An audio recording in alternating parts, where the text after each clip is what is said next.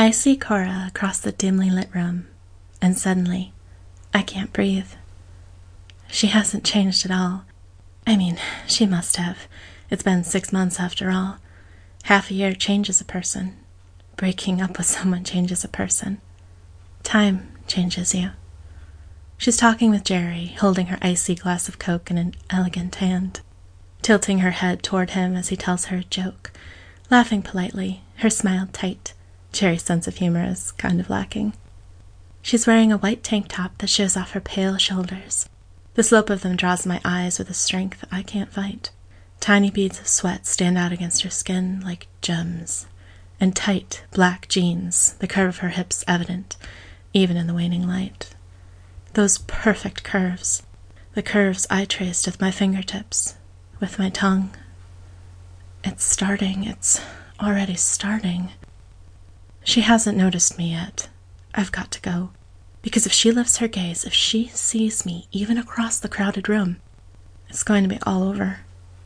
It's her eyes. They're the kind of blue that a whole ocean would envy, the kind of blue that startles you, an ice blue that pierces you to the marrow of your bones, seeing into you with a clarity that makes you feel nude. She uses that piercing gaze in her job as a news reporter, commanding attention when she stares into the camera, attention that everyone freely gives her. But the way she looked at me once, it was different from how she looked at everyone else. And if she turns that gaze on me now, I'm done. It's twilight. A wash of violet clouds and a peach hued sky mute the colors of the world and make everything look beautiful. Now that it's nearly dark, Sally and Jerry won't mind if I just take off. This is vacation week, and all of the people we know are camping in a ring of cabins. Every night is going to be like this an informal get together, talking and laughing around the fire while we drink beer and tell stories of days past. Sally told me that Cora was going to come tonight. She said that Cora told her she'd only be able to make it for this part, that she's too busy for much else, and that she couldn't camp this year. But I think that was code for Lily's camping, so I think I'll sit this one out. We've been pretty good about not crossing paths, calling ahead to see if the other was going to show up to a mutual friends gathering, politely declining if the other one was going. We've done the dance well. And tonight's the first time in six months that I've seen her. Here's the truth of the matter I shouldn't have come. I should have stayed in my cabin drinking beer, reading a book, getting to bed early, but damn it, I didn't want to.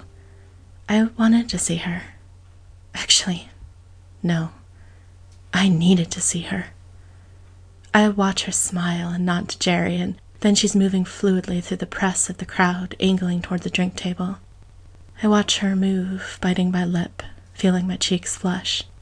I watch her hips sway with each step, see how she carries her shoulders, a little high, like she's thinking about something that's bothering her. In the half light of the sunset, I can see her face in profile that perfect curve of an aristocratic nose, high cheekbones, dark lashes. I can see her long brown hair sweeping over her freckle dusted shoulders. I curl my right hand into a fist at my side, clutch my beer bottle tighter. It's been six months. Six long months, and I should be over her. But I'm not. Sally says I'm a martyr, and yeah, that's partially true.